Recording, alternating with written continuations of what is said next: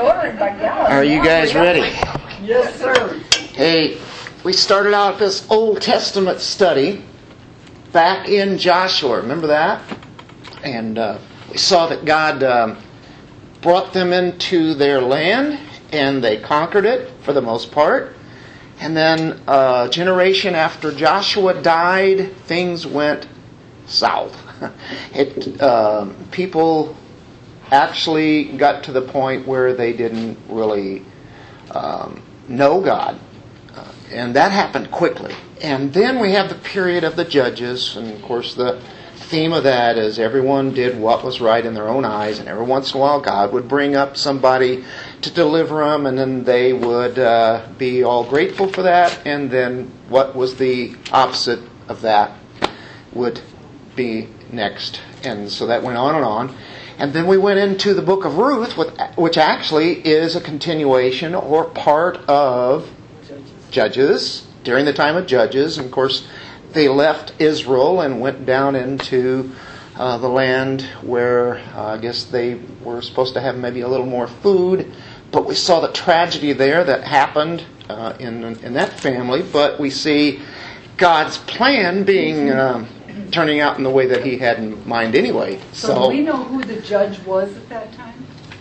Um, no.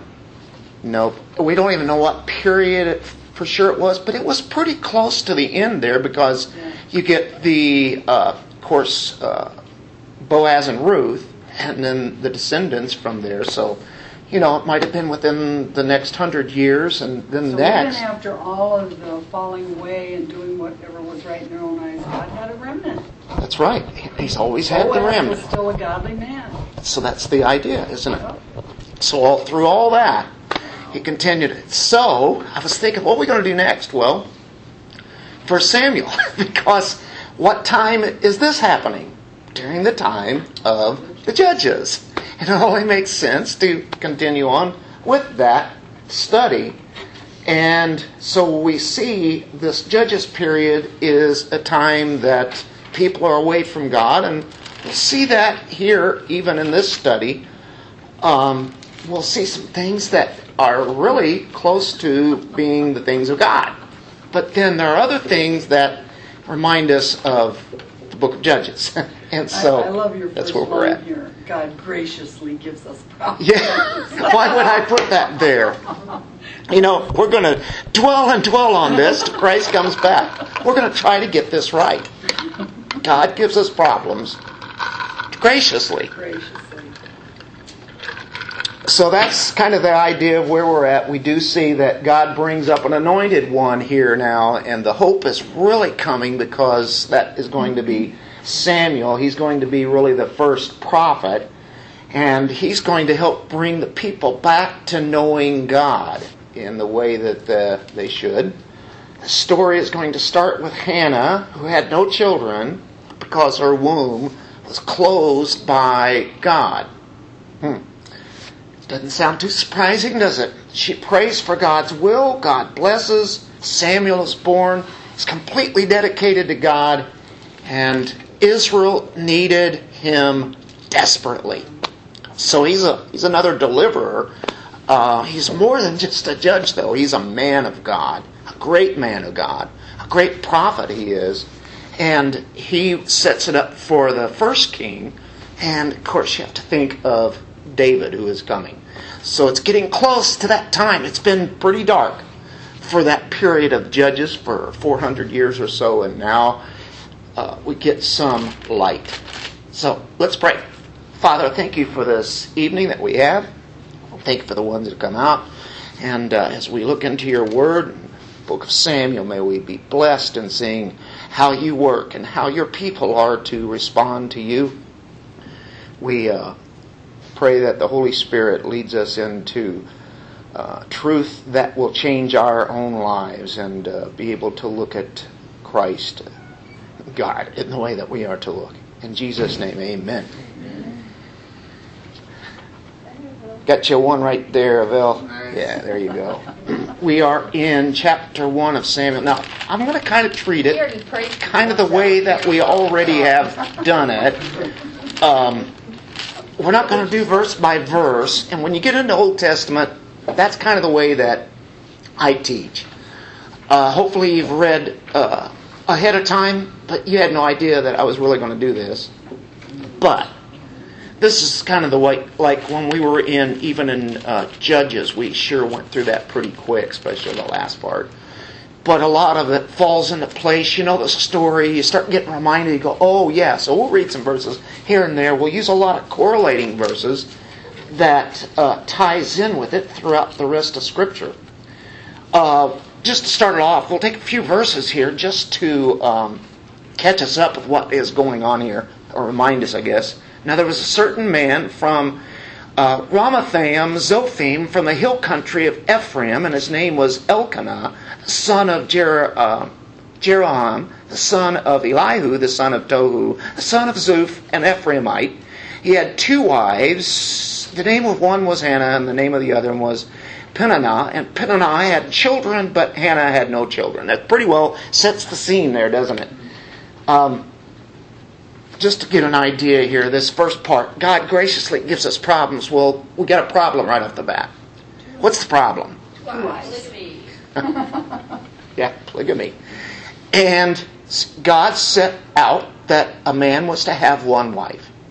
One wife is to have one man. That's the way that it was done. And that was the way it was supposed to be done. But throughout Old Testament history, you don't see that always, do we? And we wonder, is that right? Was that what? Well, we see the consequences of it. No, it's absolutely wrong. But God is very, how can you say, merciful and gracious. But I think as we read it, we don't have to have the law coming out and saying, well, you should have only one wife. It just it, it's already kind of there anyway. The law hasn't come, you know, to a, at a certain point. Now, at this time it has, of course, Moses and such. But leading up to that time, there wasn't a written law, but the law is written in the heart anyway. Okay, now so, I'm going to bring up something since polygamy came up. Do you know there's polygamy, polygamy legally going on in Alaska? In one of our states. In Alaska. Like? No, it wasn't necessarily illegal, just found upon. The, the no, state no. was allowed to do it, right? Is what you're saying. Each state can rule against it. That's why the Mormons moved out to Utah. Right. Uh, because Missouri didn't allow it. Wouldn't allow it. And still doesn't allow it. I'm not. I'm looking for one wife. And you see, and you see what happens when there are two. So God didn't really have to say anything. You can just yeah. kind of see things. Lord, I'm just asking for one, not two or three. I think Utah has banned it since. Utah has. Yeah. Utah has banned it. Yeah.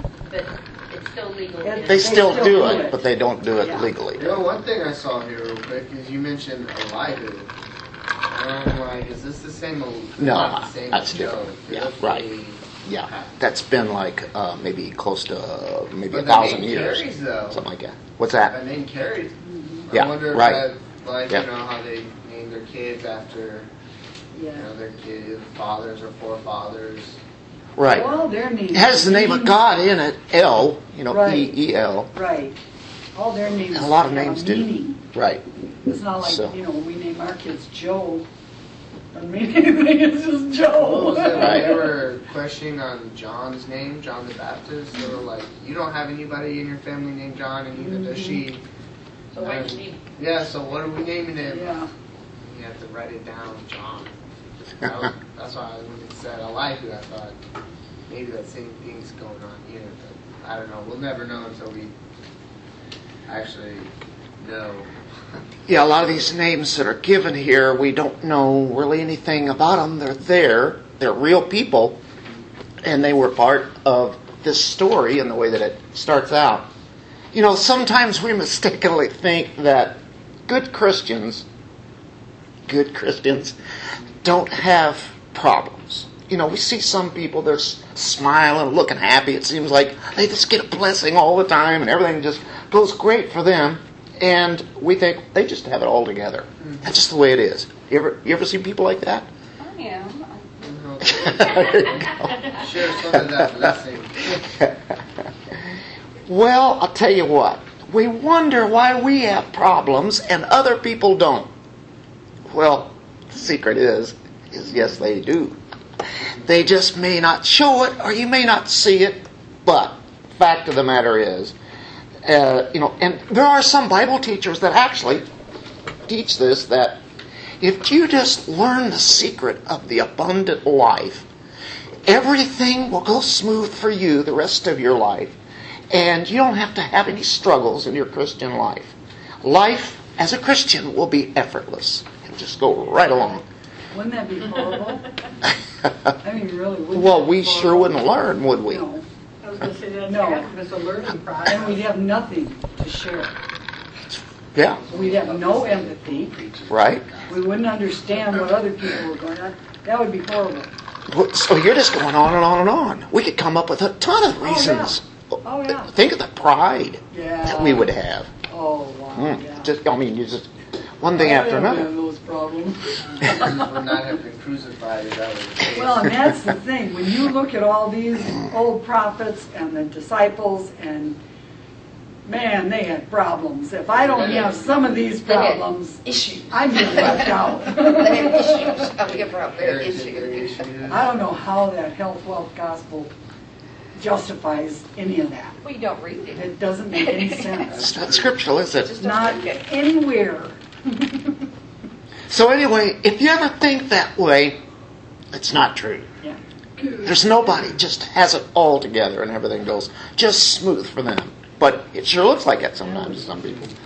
But in First Samuel here, the first two chapters, is you have Elkanah, the husband, he has two wives that we were talking about there. The major source there is, is conflict in, in the family there. They look like they are... Uh, biblical people, believers they are, but um, due to these problems that we see right here, the two wives, and that is quite a problem. The tension is increased when one of the wives has many children. Quite blessed, right? It's a it's a clear sign of God's blessing when you have children. I mean, that, that really was known that you're blessed when you have children. Well, what does that mean to the one who doesn't have children and wants children? Not blessed. I'm not blessed. You know, I just, God's not blessing me. But the thing is, we don't see what God has in mind there, and neither did she. But the thing is, is that Elkanah actually favored the wife that didn't have children. Now, a lot of times you think it would be the other way around. So let's read that a little bit. This verse three. Now this man would go up from his city yearly to worship. Don't you like this? This is during the time of the judges. And here are people going up to worship and to sacrifice to the Lord of hosts in Shiloh. And that's where the tabernacle's at. And the two sons of Eli, Hophni and Phinehas, were priests to the Lord there. They're from the priestly family. Remember some of those priests? You know, that we've seen, you know, some of the things that they did. And there was actually a Levite that was a priest for uh, a household. For hire. It's a priest for hire. Now here we have a legitimate priest, and he has sons. Uh, well, anyway, we'll see what happens later. But when the day came that Elkanah sacrificed, he would give portions to Peninnah, his wife, and to all her sons and her daughters. So it's plurality there, uh, sons and daughters. But to Hannah, he would give a double portion, for he loved Hannah. But the Lord had closed her womb. Now that's interesting. The Lord actually did it. Um, she's favored, um, Hannah is, right, by her husband. This led to jealousy of the one who had the children and a rivalry that they had between the two women. So when they worship at the tabernacle, they go up there that once a year. They did that faithfully at the appointed time. And Elkanah tried to balance it off there a little bit. He, you know, he tried. There's there's a rivalry there. There always is. It's going to be. Uh, but he gave double portions to Hannah. That's food. And the wife... Uh, uh, she's the wife without children. The other one got blessings of, of food, but she got more. This only made things worse because Peninnah, she's the one that has all the children. It's like she's saying, "You got the food, but I've got the children." Right, there you go, Penny. Hannah would cry, and Elkanah then would wring his hands and try to fight this off because there's a battle that's going to continue to go on. And he tried to comfort her and say, Hannah, am I not better to you than ten sons? Well, Elkanah wasn't much of a guy. That was that the I mean, statement to make? Peninnah didn't have those kids by herself. So, I mean, that doesn't make Hannah feel all that good either. Exactly. And do you see her reply back to this? I mean, does that really make her happy when he says that? It sounds like the right thing to do. Sometimes you're better off not saying anything. I think he's trying to make her fat, to add yeah. on to all the right. Giving her extra food, well, thanks. So, all she could think was, why doesn't God bless me with children? Why has He blessed this mean-spirited woman? You know, above me. I mean, that's that's the thought. Uh, verse six, uh, her rival, however, would provoke her bitterly to irritate her because the Lord had closed her womb. Two verses in a row. I think we get the message there. The Lord closed her womb. What do you think He about kept her from having. Too busy for that kind of nonsense. These, There's always time to gossip and lord it over somebody else. This couple isn't that old. Like, they're not old like Abraham. No. She's just, yeah, she's, you know, she could be twenty-five right at this time.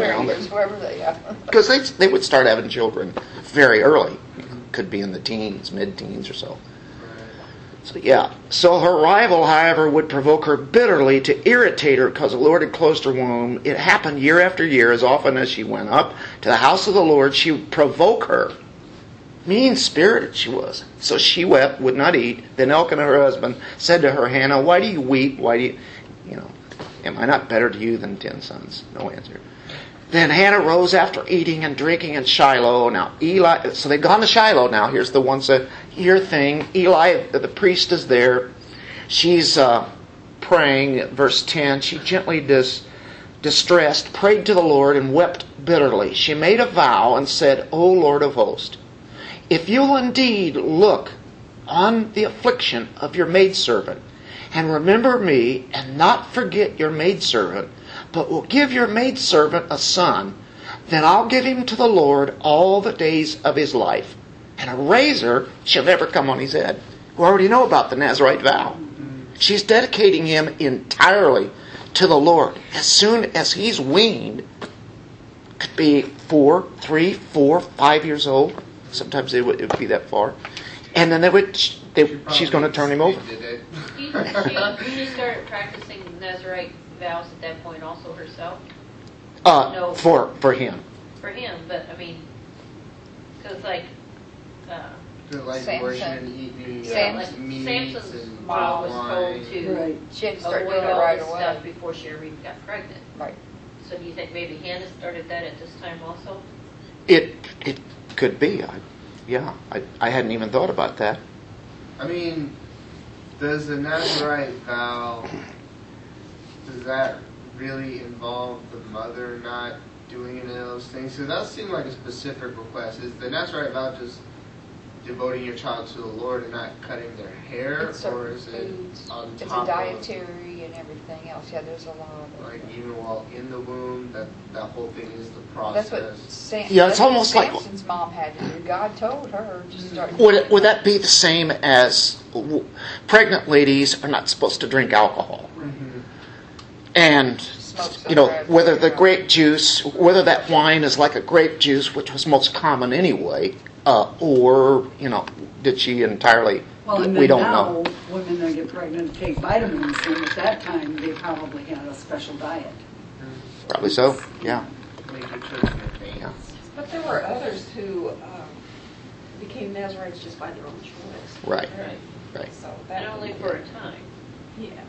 Yeah, and in this sense that he's being set totally apart here, consecrated. By the way, you know what Hannah's name means? Mm-hmm. Grace. Mm-hmm. What's the other one's name Grace. mean? Ruby. Ruby. Seriously, what is the other name? With a ruby? Nothing wrong with a ruby. Mm-hmm. Nothing. So. Well, yeah. she was a. She was a toker, so she probably redheaded or something. Ruby red. Okay, so that Lord closed her womb. I want to stay on that for a moment. God is the ultimate sovereign, right, over our problems. She had a problem. She wanted children. She couldn't. Have, was it wrong to have children? Or, uh, to want to have children? No, not at all. Uh, you can't. Is is it wrong for some you know people to desire a husband or a wife? Nope. No, no, that's a natural thing. Unless you've been married before and divorced, some would say. So, yeah. Someone. So the Lord kills, and He brings low. Now, where did that come from? Well, I'm going to skip over in chapter two, verse six. There yet? Yeah, it's like, have you been drinking? Verse six and seven. The Lord kills and makes alive. He brings down to Sheol and raises up. The Lord makes poor and rich. He brings low. He also exalts. Anybody have a problem with that? Sure. Well, people that don't like God would have a big problem with that. Matter of fact, people who would say they love God would say they don't agree with that, right? What kind of God is that? Yeah, he's not. He's not. I'm not centered in that kind of realm. He makes them poor. He makes them rich. He makes. He rises up people to be leaders, and tears them down. And tears them down. Well, God can do that. He is sovereign. Uh, what about we must not only accept good from God, but also adversity. Where does that come from? Job. Job. First couple of chapters there, right? Job chapter two, verse ten. Right? We don't think that God gives us problems. God wouldn't give us problems. So we say, God allowed the problem. Well, to a sense, yeah, He allows. But people don't like to say, well, He caused that, when adversity really happens. See, Will you ever hear anybody say he I caused mean, it that? It could be that He didn't cause it. It could be Satan sent that. But, or, or it could be. But you but, keep going with that, well, like right, the book of Job. Right. Yeah. But, I mean, you know, I mean, sometimes, like in this, Satan doesn't have anything to do with this. Some, sometimes, sometimes it's, it's direct, and other times it is through other means. So the bottom line is that no matter where it comes from, ultimately, praise the Lord. It's coming from Him. And you go, okay, well, that's good.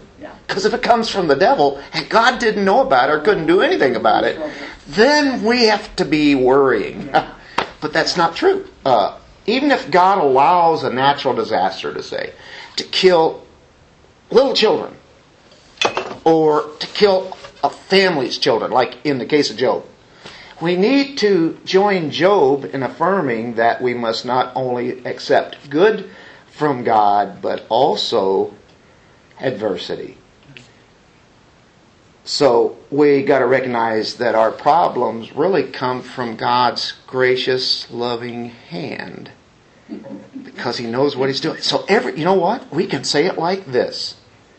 Whatever you're going through, and every one of us here has different things we're going through right now. Some of it's really obvious, some of it's not, but there's things, you know. And when you know that God's loving hand is right in on it, boy, you can really take comfort in that, though, you know, a sovereign God. How can a good God allow a child to die? Why would He cause a child to die?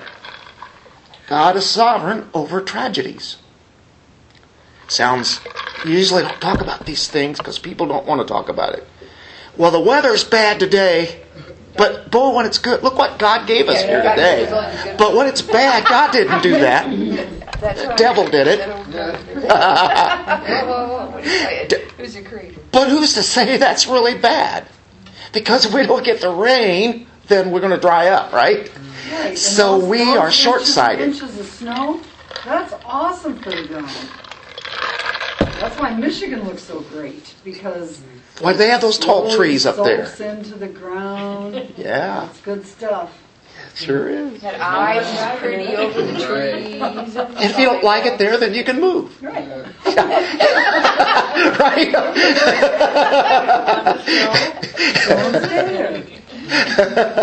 Then you got the hills of Missouri that you can slide down.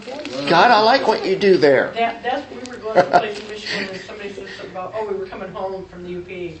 And it's really hilly there. And they were saying, oh, this is really pretty. And I said, yeah, but I said, I see this all the time. I like it down there. Like, little flutter. So, oh, Isaiah forty-five seven. The one forming light and creating darkness. That's God. He gives light, He gives darkness. Causing well-being. And look at this. Creating calamity. I am the Lord who does all these. Now, He might have agents that wind up doing it. And God never causes anybody to sin. He never tempts anyone. But He sends what is light and dark. What is well-being or good, or you have chaos and calamity. But I'm the Lord who does all these. It's never outside of His will. Exodus chapter four, verse eleven. Somehow we got into the sovereignty of God, didn't we? Boy, it's good. Isn't it comforting? Isn't it great? Where are we going now? Exodus four eleven. The Lord said to him, who has made man's mouth? He's talking to Moses here. Moses, I can't talk. talk, talk. I stutter. Who has made man's mouth? Who makes him mute or deaf or seeing or blind? Is it not I, the Lord? What? He doesn't make people blind. What kind of a God is that? Oh, and then the, the guy in, in the New Testament. Oh, the, he was yeah, John nine. Who, who sinned and caused this guy's blindness? Right. And Jesus said, "This is that." He was born for this to for moment, this occasion right here. Isn't that something? Awesome. We don't, but nobody sees that. We're humans, he, and we're looking at a little bit of God's view, but it's hard to really get. And we can we can believe it, and you should believe it. Cause that's absolute sovereignty. Either He's absolute sovereign or He's not sovereign at all. It's one or the other. But a lot of people like to take Him. He's pretty well sovereign. But not in everything. Not in the most important thing in salvation. He's not sovereign. It's up to us to make the decision. And you, oh, you we're in trouble if that's the case. Huh? He wouldn't kill children. Right. He wouldn't do that. Right. Well, but if He does, where do they go? Yeah. A little better than here. Okay, well, uh, different ways of looking at things there, isn't it? And of course we have Job one and two. Job is a great book, isn't it? I think it's one of your favorite books, isn't it, Norvell? Yeah, it is. Does it describe a lot of things to you? Does it bring it does, a lot of meaning? And it brings a whole lot of uh, God's wisdom, power, and His glory, especially in the ending chapters. The comfort. So uh, it's it's good to know all those things about the Lord. You know, when He Himself speaks specifically. It's. I feel like it's different than when He uses, you know, somebody to speak through. You know, I mean, He uses everybody in His Word to speak through, but right. When He's in Christ and Christ speaks, then those words weigh a lot heavier on me than, you know, if the apostles speak. But even those words weigh really heavy. But if there's ever conflict between what this apostle said and that apostle said. Then the apostle says, don't we all come from Christ as all of our foundation, not in Him? So it's like if there's ever any conflict between, you know, God's Word, you can always go back to what Jesus said. And it's just, you know, it makes a lot of confusing things clear. Yeah, really, um, especially in the time that we live in. Yeah. Yeah, of course, we were talking about the health, wealth gospel. You know, and what do they do with Job? Well, I'll tell you what they do with Job. They'll say, well, Job let down his defense. Did I see that in Scripture? And so did Nehemiah, and so did Jeremiah. And so did on and on and on. Every one of them. Because. I mean, come on. Look at this. They're not really... She's given up her son. He's just a baby. What is he going through? Mom's leaving and he's staying. You got to be kidding me. Yeah. I'm thinking... Yeah. This must have been traumatic for both of them. What a deal. I'm saying, you know, just to have and a baby, she was willing to give him up. Well, I mean, I mean, but I mean, for the good. She, yeah, for I mean, good, obviously God's plan. Lord, but you know, I mean, can you imagine when she actually got pregnant? And then she was like, uh, I have to, like, commit to my vow. No. She stuck with it. This was not easy. No. I mean, this is real. You can read this little story, and it just sounds like a little story, but this was not easy. You mothers can feel that, can't you? You know, even for dads. I mean, you know, well, he had other kids, but... She at least understood what she was doing. Yeah. He didn't. We know she gets other kids, but she doesn't know that at the time. She doesn't know she's going to get any more. For all it's worth, he might be the only one. So. Well, my heart breaks for the, for him because he had no idea what was going on. Mom just drops him off to this old Eli. Really? He didn't seem to be too traumatized by no, it. No, I know it. So I know the Lord had his hand on yeah, him. That's, that's, I, the Spirit of the Lord was with him the whole time. This is a hard story. This was really hard. This was hard. Well, I'm not sure they talked about it. I mean, it was, this was, he was probably like four when he went up. I, I would imagine because of who Samuel turned out to be, it was did that the Lord was always giving him that inner peace or the inner understanding of well, and something if, greater. You know, if you don't go through hardship, mm-hmm. you don't get it. Right. You know, I mean, what he went through shaped his life. Mm-hmm. But this is hard. Well, you know what? And God never said it was going to be easy. Yeah. He didn't. Problems are God's gracious way of teaching us to seek Him in a deeper way than we would if everything was just going right. In Peninnah's case, she wasn't seeking God like Hannah was. Hannah's problem, you know, uh, led to Hannah's prayer. So, but the Peninnah, she didn't. She, she didn't have a need.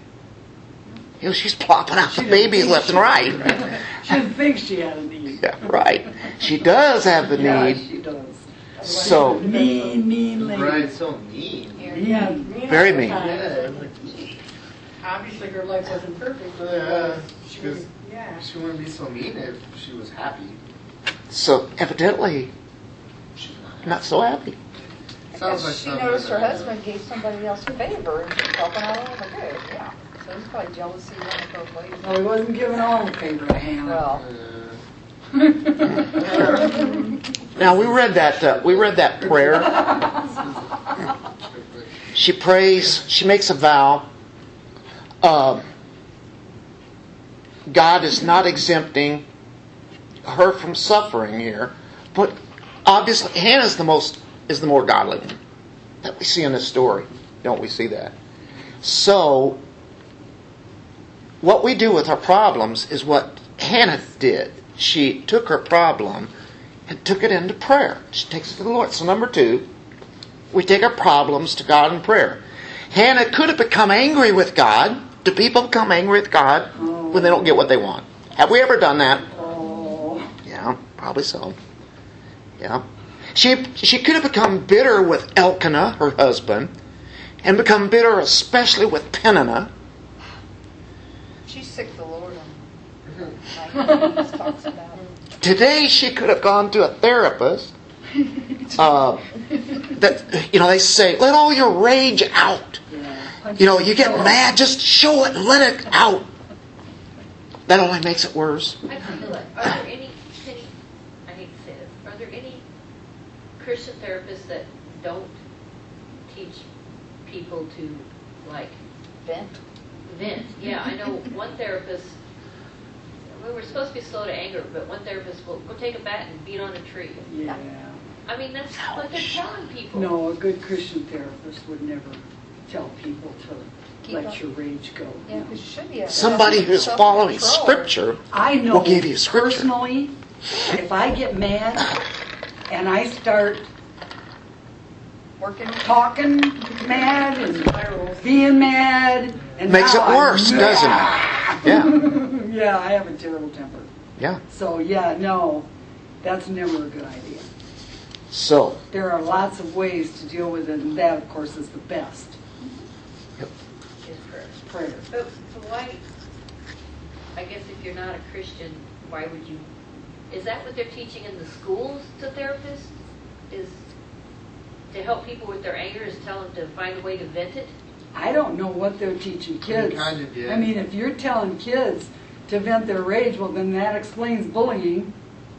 Yeah. That explains the the violence that you see in schools. The rioting. Yeah. Mm-hmm. You know what? If they're not teaching things out of Scripture, yeah. if you're not bound by this, I see every institution that really has been corrupted since we have totally gotten away from God and the Word of God, and everything is corrupted. Look at look at the colleges. There is hardly any universities that I would want any child of mine to ever go to because they corrupt their minds. But you know what? They've already been corrupted through twelve, thirteen, fourteen, fifteen years before that. Um, you know, we're talking, we're talking every institution, if they don't give to truth, they're going to distort everything. So grade school, uh, you know, or even before that, nurse, nursery school, what have you. Yeah. Everything is wrong. Almost everything is. It's gotten so corrupt. That's why we're at today where we're at. Uh, you know what? They say they want to close the schools. Well, actually, politically, I don't really want them to in that sense, but in another sense, you know what? Good. They need to get away from those teachers because now, you know, there are parents that are actually honing in every once in a while, listening, and they see that teacher yes. on and the, the internet. Hate it. And they find out what yeah. they're telling them. Yeah. I don't want my kids to go to school. I don't want them to go to college. I don't want them to go out in any place that is teaching something. Is it something that's based on God's truth? Of course, they're not always going to do what we're doing. What we're doing is the best thing we can do. Get directly into God's Word. You can't always do that with every subject, but even in history, you can bring out, see how God worked in this This historical situation. It doesn't have to be from the Bible, but it, I think it affects everything. So, it, okay, like we're picking on the profession you were in, but you saw that you could take principles that they had and then make the Word of God work right. I wasn't able to say I got it from Scripture, but you can. There's a lot that you can do. You don't have to, you know. Yeah, and common sense. Yeah. Common sense goes right along with absolute truth. Well, you know what? We're talking about uh, therapy. You, you say, remember the codependent thing? We had books coming in our store that, you know, I'd go, oh, there's another one of those codependent books. Oh, no. You know, and, and you need to get, you need to set boundaries. You know, well, there's some truths to those, but to be, but you know, lost in that, that sense. What sound like was, it's my fault, you're a drunk. There we go. There we go. No, yeah. It's your fault, you're a drunk. I'm, right. You know, that's just, I hated that guy. That you, you're enabling your husband enabling. and enabling your wife. And uh, then you need to learn to love yourself. You're not supposed to gripe at him, but you're not supposed what exactly are you supposed to do then? Yeah, no. Yeah. And there's truths to these things in a sense, but they go so far, and then you need to look out for your own needs. Don't even worry right. about them, you know. And, and then, oh, hey, we need to get you started on Prozac, you know. So, God is our refuge and our strength. Psalm forty-six one. Luther wrote that great hymn. A mighty fortress is our God, based on that verse right there. He's our refuge. He's our strength. He's the one we go to. He's where we get our truth. So Hannah poured out her soul to God in that part of the prayer that we read there. She's drawing near. She's depending upon God. She went to the right person. Hannah did just, didn't just pray for a son, though. She would dedicate him totally to the Lord. Now that's something. I mean, she's dedicating her son to God as a Nazarite, one who would be separated to serve God. Well, let's go to part three. We should pray for God's purpose. Why do we really pray for God's purpose? So that God would get glorified. That's really why we pray. Jesus said that we are to pray for our daily bread, right? No problem with that. For our needs, we are to pray. Because what it does, it's, it tells us we're totally dependent on Him. There isn't anything I can get without Him. So, nothing wrong with that. But before that, it's your kingdom come, your will be done. So, the purpose of prayer is not to solve all of our problems so that we can live happy. Oh, boy, are we hitting it now. What's that? Happy. At ease. At ease. Comfortable. Comfortable. Trouble-free, self-centered lives. That's not why we pray. He doesn't want us being like the Moabites. We have that luxurious living all the time. No worries, no droughts. Things were going good that way. Yeah. For a while. He says we need to be refined like gold. So what he does... He says like wheat, which sucks sometimes. But it really makes you dependent on him, doesn't it? The refiner's fire. Yeah, because you're like, Lord, I know I'm going through this thing. And, you know, I've been merciful to me up until this point. So you're going to be merciful through all of this? It just sucks. Do you know what unbelievers do, though? They run. After a while, they say, I've had enough. If this is what Christianity's about, I'm done. The cost is too much. Which doesn't make sense, because it's like, you're still going to go through it. Exactly. You're still going to go through it. You oh, can no, either rebel. Through it alone. Yeah. yeah. So you think alone, but... Yeah. I think that's the thing. They think that they won't have to go through it. Yeah. So you're gonna, you're gonna go through it, and there's a good chance you're gonna make it worse. Yeah. Because you're like, that's it. I'm rebelling against God, and he's like, well, you're good luck not gonna that. Get very far. yeah. You're gonna get far, but in the wrong direction. God, this is deep. This is deep stuff, folks. This is what. This is where it's at. This is the Christian life. Hannah was a believer, just like us who believe in God's Word. She was just like that. She was radical compared to what we have seen in the book of Judges. Every man did what was right in their own eyes. And that's basically what we see with the, the priest and his sons. And a lot of people are out there. I mean, she was totally radical. Look in chapter two, verse twenty-two. Here is the religious institution. Now Eli was very old, and he heard all that his sons were doing to all Israel, and how they lay with the women who served at the doorway of the tent of meeting. He said to them, why do you do such things, the evil things that I hear from all these people? No, my sons, for the report is not good, which I hear the Lord's people circulating. If one man sins against another, God will meditate. Mediate for him. But if a man sins against the Lord, who can intercede for him? But they would not listen to the voice of their father, for the Lord desired to put them to death. So there's these boys who are, you know, they're, they're doing their priestly job, priestly duty. Hannah, I mean, they're coming, that is right at the religion, right at the heart of where the religion is at. There's those two. Hannah understands God's purpose to raise up an anointed one.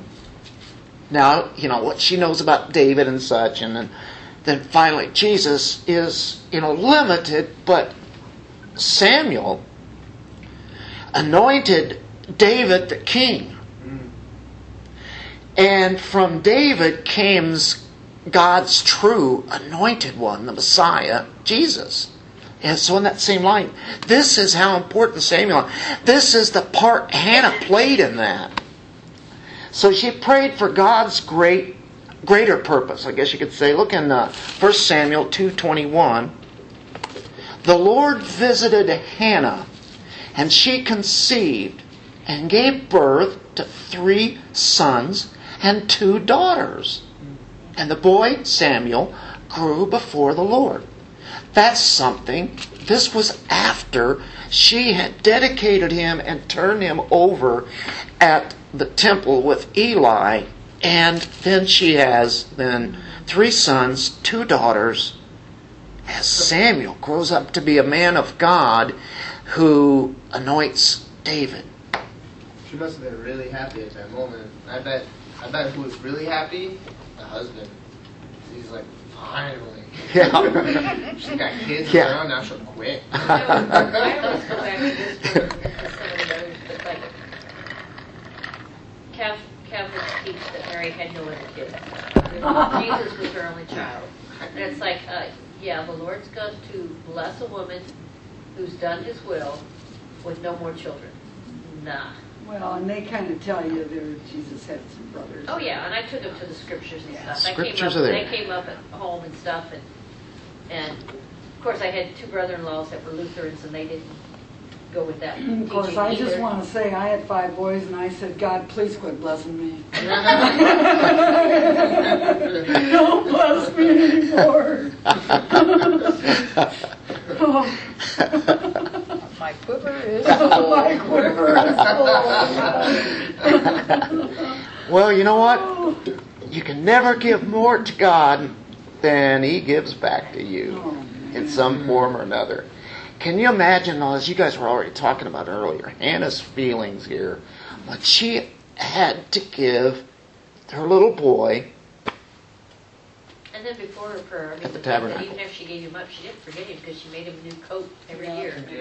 Yeah. yeah. Took, it, took it to the...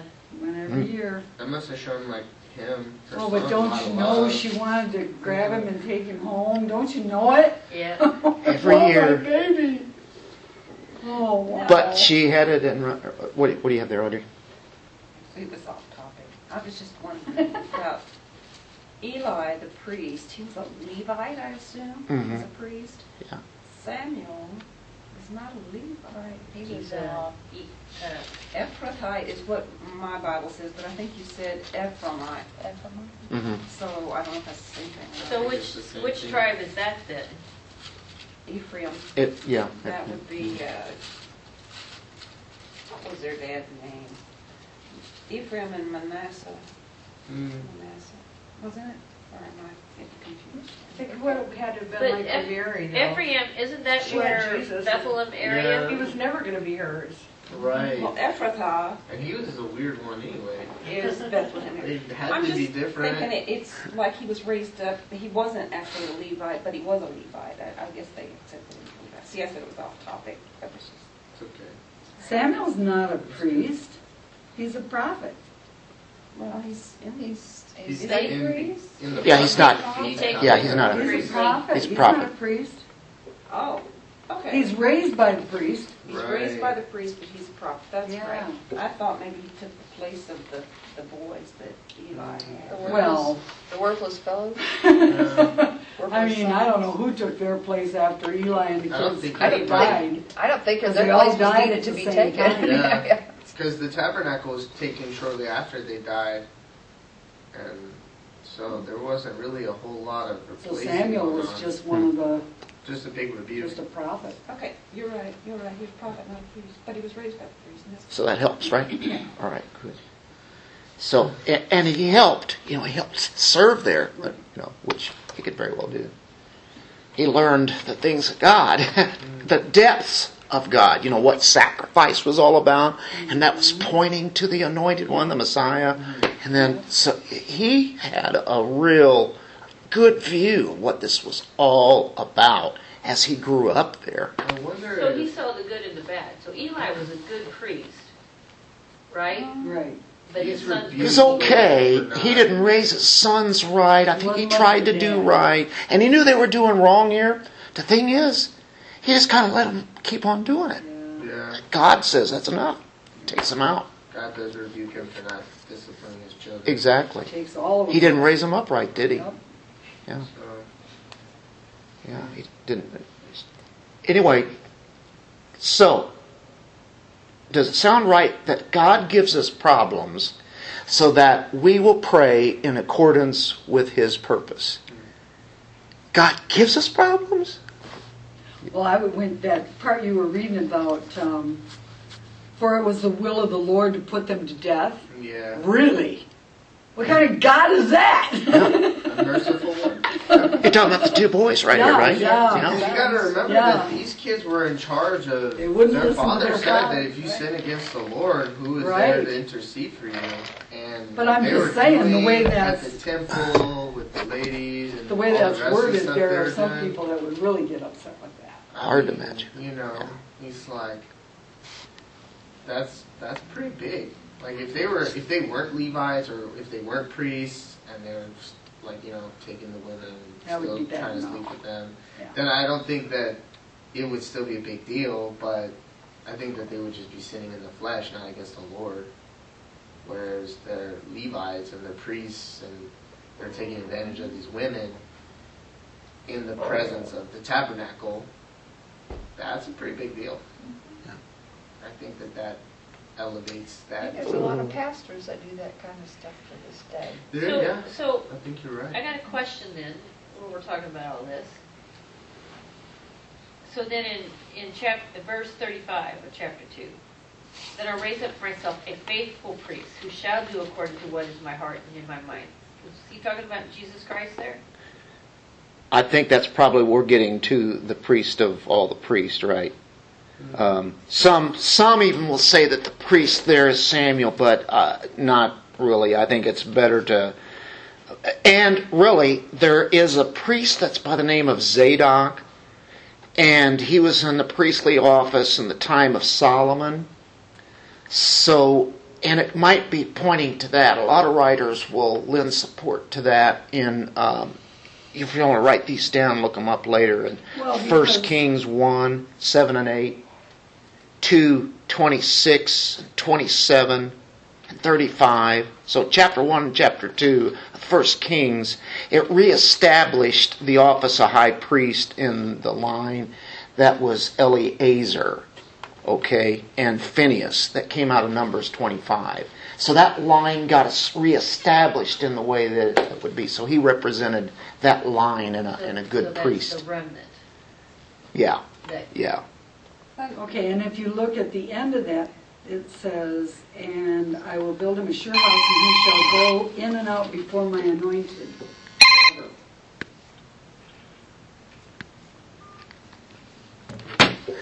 That's a different thing. That's just one of your sons. It is. Okay. Which kind of leads to what you're saying, right? Right. Because he'll go in and out before my anointed forever. Forever. So, are we debating whether he's a priest or a prophet? Well, I'm Who's that? Samuel. Samuel's the prophet. No, you know, some would say that, you know, he was, but I don't, I don't see that anywhere that he really plays the part of a priest. But he is definitely a prophet. You know, and he leads the people back into, you know, the godly ways in in, in a lot of. He was there. I think he was there was to learn the readings and the scriptures and stuff like that about the Messiah. Yeah, surely that that it's like education. Priest, that's not. They're not talking about Samuel there. Right. Yeah. It's, it's like yeah. Because it's talking about he'll go in and out before my anointed forever. So here's here's priests like Hophni and Phinehas, and then he says, "I'm going to bring up, you know, back." Getting it back to the way that really ought to be, right. You know, and back into that that line, and I think that would probably be more correct. Uh, so that if you're a prophet, Zadok, can you not be a priest? You you have three offices. You're a prophet. You're a prophet. If you're a priest, you're a priest. If you're a king, you're a king. A king could not do priestly duties, and when they did, Saul tried. Yeah, yeah. he tried, and he got right. burned for that. Yeah. Exactly. That's why I think, look at Samuel's, he was actually almost like a uh, slave to the to the priest. To the priest, yeah. He, yeah. That's really what he, he was sold into. It's like a substitute teacher. That's all he got is anointing. But that's what he was to be around, though, so he had the opportunity to the priest and all the, the readings and everything else like that. He was all to be involved in that, but he was like a servant boy is really what he was and stuff like that. But when he gained, they didn't know it, but he, you know, his that's I think it wasn't uncommon though for them back then to have people that, that they would dedicate their children to serve the, at the temple and stuff like that because they did need them to help with the work, everything needs to be going on there. So, so as we look at this, the problems can be there, but God is trying to steer those problems for us to seek Him out. You know, and uh, there was a writer here, Annabelle. I'm not aiming anything at you, but or a lot of young people who you know who let's say would like to be. to be married. He says, perhaps you're single and praying for a mate. Okay, they should be praying for that mate, right? He says, a godly mate is a wonderful gift, right? It comes from God. But also pray that God, as you take this story here, would give you not only a mate, and not that you would be just to be happy, although that is part of it, but you're not getting married to be just happy, but that the two can serve God in some capacity. That, and so that's the way I would counsel anybody that would be getting married. The only reason, or the biggest reason, it's not the only reason, the biggest reason why you're getting married is that the two of you now can serve the Lord together. That is really where you want to go. So the reason I say that, you might know other young people or older people that are really desiring to get married. And there's a lot of Christians who, you know, Christian young men who want to get married, but they can't find any Christian young ladies. And then vice versa, though. There are young Christian women that would like a, a Christian man, and they can't find them. And, and and few there be that find it. You know, they're not out there. You know, it's like, wow, I wish I could point you to somebody. I don't know any. You know, but it's like praying. The Lord can yeah. do that. But Lord here's where the that. Lord comes in, and and what's the real purpose? So that we can both serve you. We'll consecrate ourselves. We'll turn ourselves over to you totally, so you can just use us however you want. So it's now a lot better than say, so I can be happy.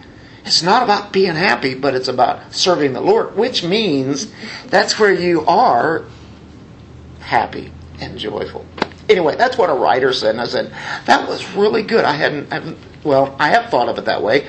I've counseled that way. You guys have thought of that, you know, and I've seen, you know, couples get together when they were very solid and sound, and, and it was a blessing to see that. But anyway, um, number four, God's answer should lead us to praise Him. What does she do? Well, in chapter two, one through ten, we're going to read this pretty quickly here, but this is praise. She says this. She prayed.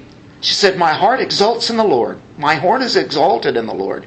My mouth speaks boldly against my enemies because I rejoice in your salvation. That's where she starts. There is no one holy like the Lord. Indeed, there is no one besides you, nor is there any rock like our God. It sounds like she's borrowing a lot, doesn't she? Yeah. And then there's a lot of Psalms that come later, written by David, sounds like this too.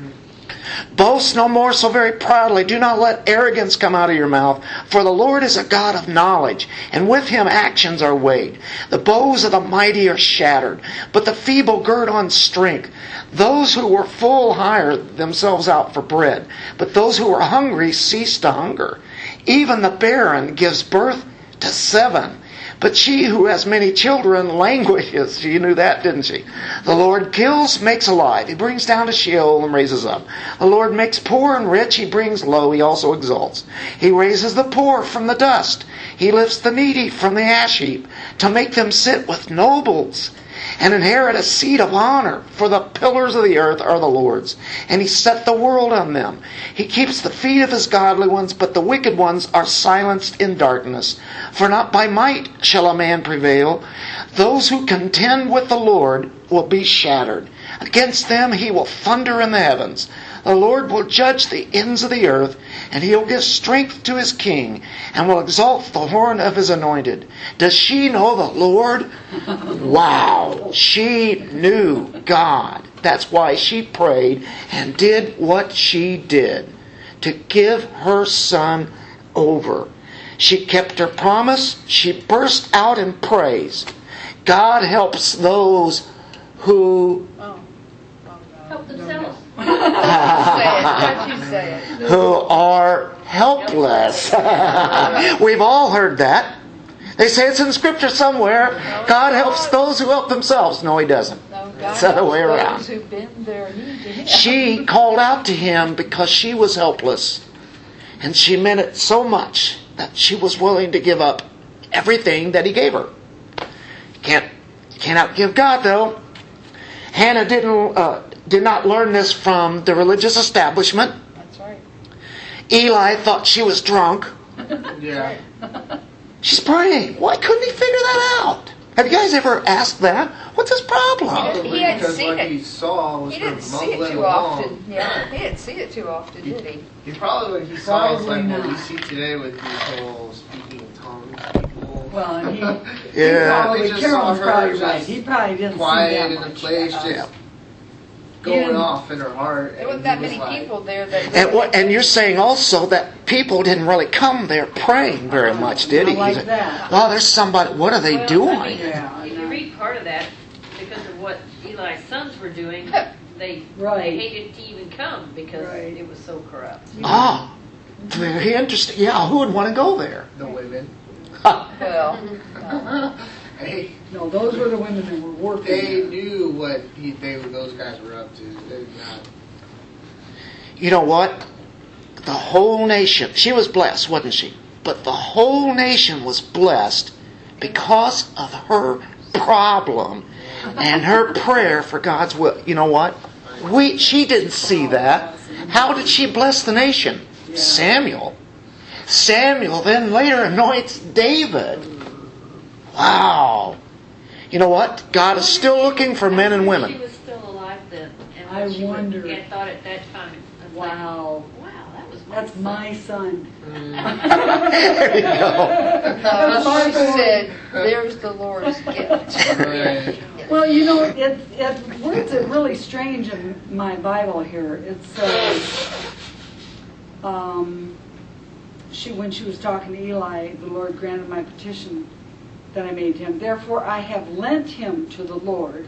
As long as he lives, he is lent to the Lord. Hmm. Well, I always felt like my boys were lent to me. Not, yeah. You know. Probably has a different kind of comment. But that well, sounds I wonder if that's yeah. even a good word. To I think it's putting it a human way, you know. Okay. Yeah. Yeah. But yeah, he lends them out to us, doesn't exactly. he? For a little for a while, while, not very long. Not very long. They grow up quick, boom, they're gone. Yep. You know what? God is still looking for men and women like Hannah, people with problems. He doesn't have any problem finding those, does he? For his purpose, right? But they are the ones who take their problems to God in prayer according to His purpose for His glory. And to get the praise.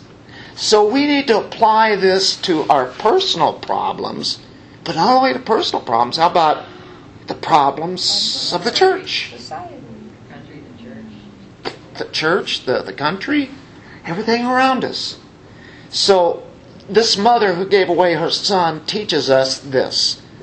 God gives us problems so that we'll pray according to His purpose, resulting in and praise to Him. Quite a powerful passage. We can look at it in the past and say that, and we can see how it goes through. She didn't see that, but she, it's faith. Wow, what a story. What a story. So, what do you guys think of First Samuel?